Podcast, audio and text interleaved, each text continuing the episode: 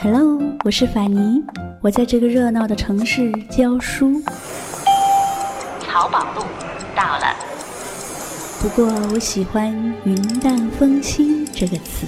如果这个时候窗外有风，我就有了飞的理由。在清淡的时光里行走，在清若素，安静若素，笑对烦扰。欢迎收听法尼时间。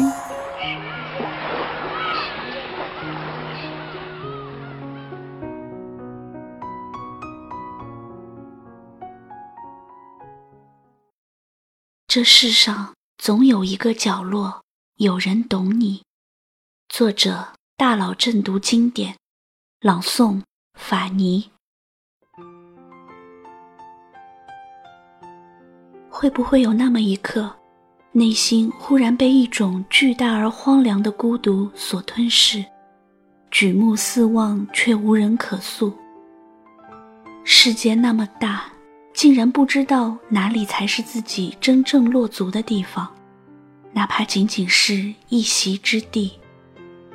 竟然不知道有谁可以倾诉自己的心事，哪怕仅仅是一个陌生人。一千二百年前，一个深秋的夜晚，江州的浔阳江畔，凄凉无声的冷月，萧瑟惨淡的秋风，迎风飘舞的枫叶。片片摇曳的荻花，他们见证了一个著名诗人和一个落魄歌妓心灵相通的整个过程，因此流传下来一段令人唏嘘的故事，一种引发很多人心灵共鸣的心情，以及一首千古传颂的诗歌。诗人是白居易，那时候的他在整个大唐都是风云人物。提起著名的《长恨歌》，无人不知，无人不晓。然而，四十四岁的白居易来到江州的时候，是被贬官过来的。他就像是一块散发着无穷热情的火炭，突然间被一盆冷水浇灭了。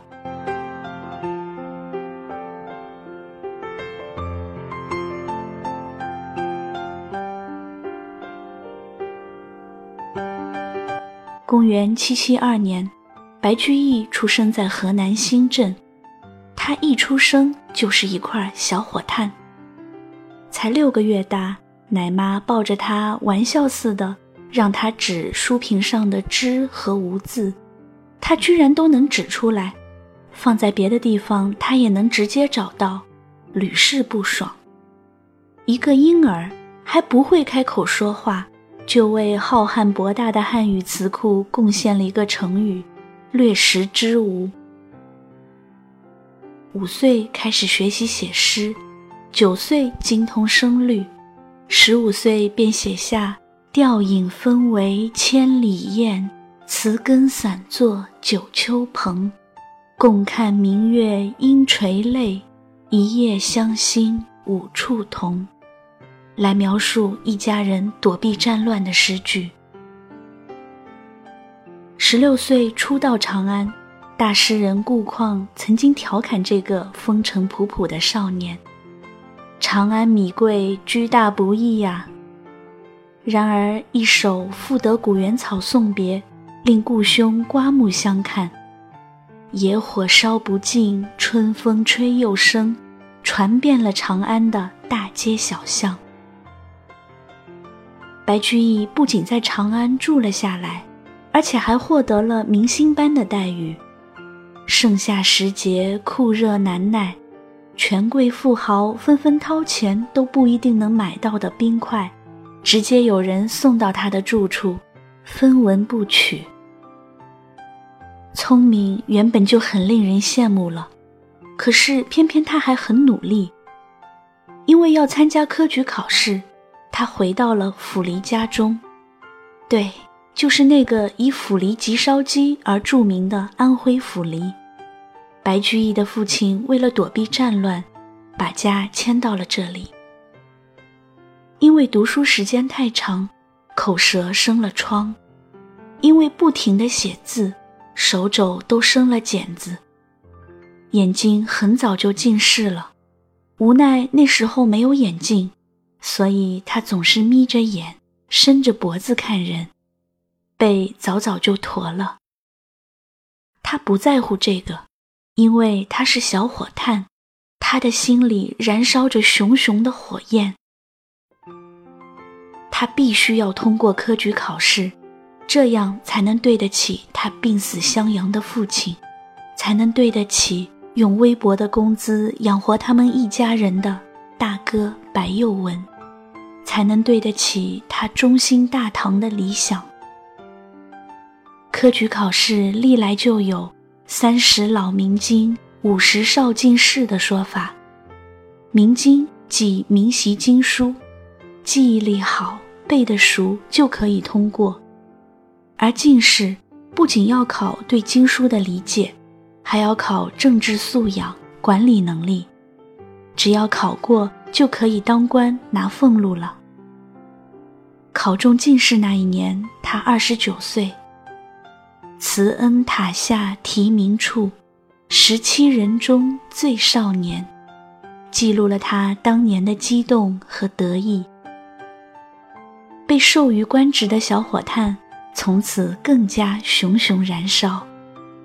他是那样的热血澎湃，他天真的幻想用他的诗歌做利剑、做刀枪，来改变这个世界，实现唐朝中兴的愿望。他以为只要他有足够的才华和热情，就一定可以施展他的抱负。可是他还没有来得及把他的才华和热情全部绽放。就被那些别有用心的政敌利用他的利剑和刀枪，把他扎伤了。那时候他刚刚失去了相依为命的母亲，而他最爱最爱的女儿也刚刚夭折。可是他寄予厚望的唐宪宗，居然听信谗言，把他贬为江州刺史，一日之内又降为江州司马。仅仅相当于一个市长秘书而已。这对于满怀一腔报国之志的白居易而言，是怎样沉重的打击呀？有谁会理解他内心的愤懑、痛苦和孤独呢？如果一个人的生命从来没有熊熊燃烧过，就永远体会不到心如死灰的感觉。他没有想到，他会在这偏远的地方遇到琵琶女。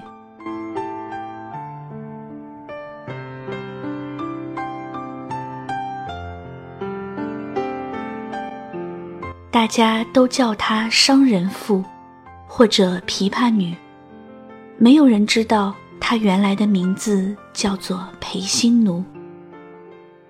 他依稀记得。他很小很小的时候，就和爹娘一起，从天苍苍、野茫茫的大草原出发，走了很远很远的路，来到了都城长安。他喜欢这里的繁华，更喜欢那群在父母开的葡萄酒馆里喝酒的客人，夸她漂亮。他们喊她狐女，她也知道自己洁白的皮肤。微卷的头发，高耸的鼻梁，碧玉一样的眼睛，和他们这里的汉人不一样。他连忙趁他们大笑的时候，大着胆子问他们一个爹娘也回答不出来的问题：这里为什么要叫虾马林这样一个怪怪的名字呢？我来了这么久，怎么也没有看到一只蛤蟆呢？这些人爆发出一阵大笑。然后解释给他听，汉朝时有个非常有名的经学大师董仲舒，就葬在这里。汉武帝非常尊重他，每次从他的陵墓前经过的时候，都要下马。这里以后就叫下马陵。你们胡人听不清长安话，才叫虾马陵，哪里有蛤蟆什么关系呢？然后这些人就开始讲他不感兴趣的话题了，都是哪里又打仗了，哪个藩镇节度使又想造反了，还有什么党争、宦官之类的，他就跑开不再听了。他的家里有一把很奇怪的东西，像是半个切开的梨，上面有四条线。他经常看见娘用手指拨弄那四根线，就会发出非常清脆悦耳的声音。娘告诉他，这是乐器，叫做琵琶，上面这四条线叫做弦。为什么要叫琵琶呢，而不是叫别的名字？他的娘回答不上来。不过他后来还是知道了答案。那是他的师傅曹刚告诉他的。琵琶这两个字上面都有两个玉，意为二玉相碰发出的悦耳碰击声。皮字下面有个比，是指这些琴弦并列在一起的样子。而爬下面的八字，不正是琴附着在演奏者身上的样子吗？对呀。琵琶真的是必须抱在怀里弹呢，和中原的琴瑟一点都不一样，而且声音那么清脆，真的很好听呢。不过，这个总是爱问为什么的小姑娘，却没有像当年知道虾马林的答案后那样欢呼雀跃。他的爹被捉去做壮丁，娘跟着去军营里做饭。他们一走就杳无音讯了。他的树母，那个从小就很疼爱他的阿姨，没有办法，于是就把他送到教坊里去弹琵琶。他自己则带着弟弟在家里艰难度日。他很快就凭着自己的美貌和才艺，成为教坊里的一姐。少年不识愁滋味。他怎会知道自己尽管色艺双绝，却终究是地位低下的艺妓？他怎知那些京都的富二代为他喝拍子，击碎了多少首饰，行酒令时洒了多少酒，弄脏了多少衣服？他怎知那些人争着送他礼物，为他争风吃醋，仅仅是因为她的美貌，而并不是真心的爱他？他怎知，他也会从十三岁的豆蔻年华，渐渐的年老色衰，一切繁华不过是转瞬即逝的美丽幻影。他只知道，今年欢笑复明年，秋月春风等闲度。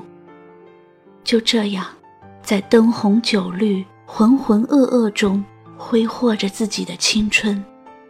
直到他听说阿姨死了，弟弟从军去了的消息，他忽然意识到，在这个世界上，他一个亲人也没有了。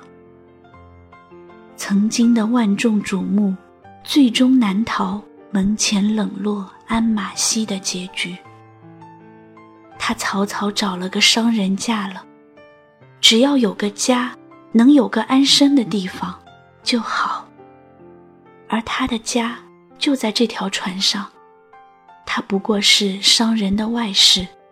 她的丈夫每个月都会从长安拿到贩茶的通行证，经过江州这里，和她小聚两天，然后到浮梁贩了茶叶，从水路返回长安卖掉。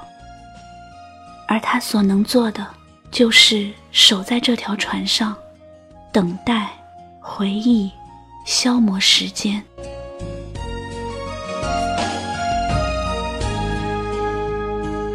何时能解开心中多少苦与忧？解释心中空虚的借口？何时能解释。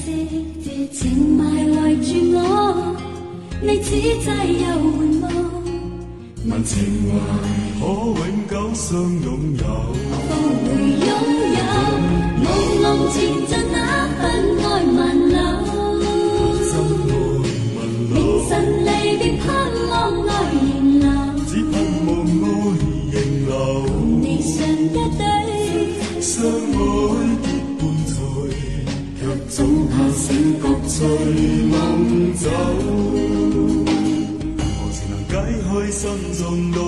悔忧？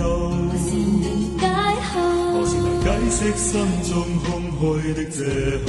何时能解释这情迷围住我？你只掣又回望，问情怀可永久相拥有？为求原谅我，说失经别离后，未回头，因已经心伤痛。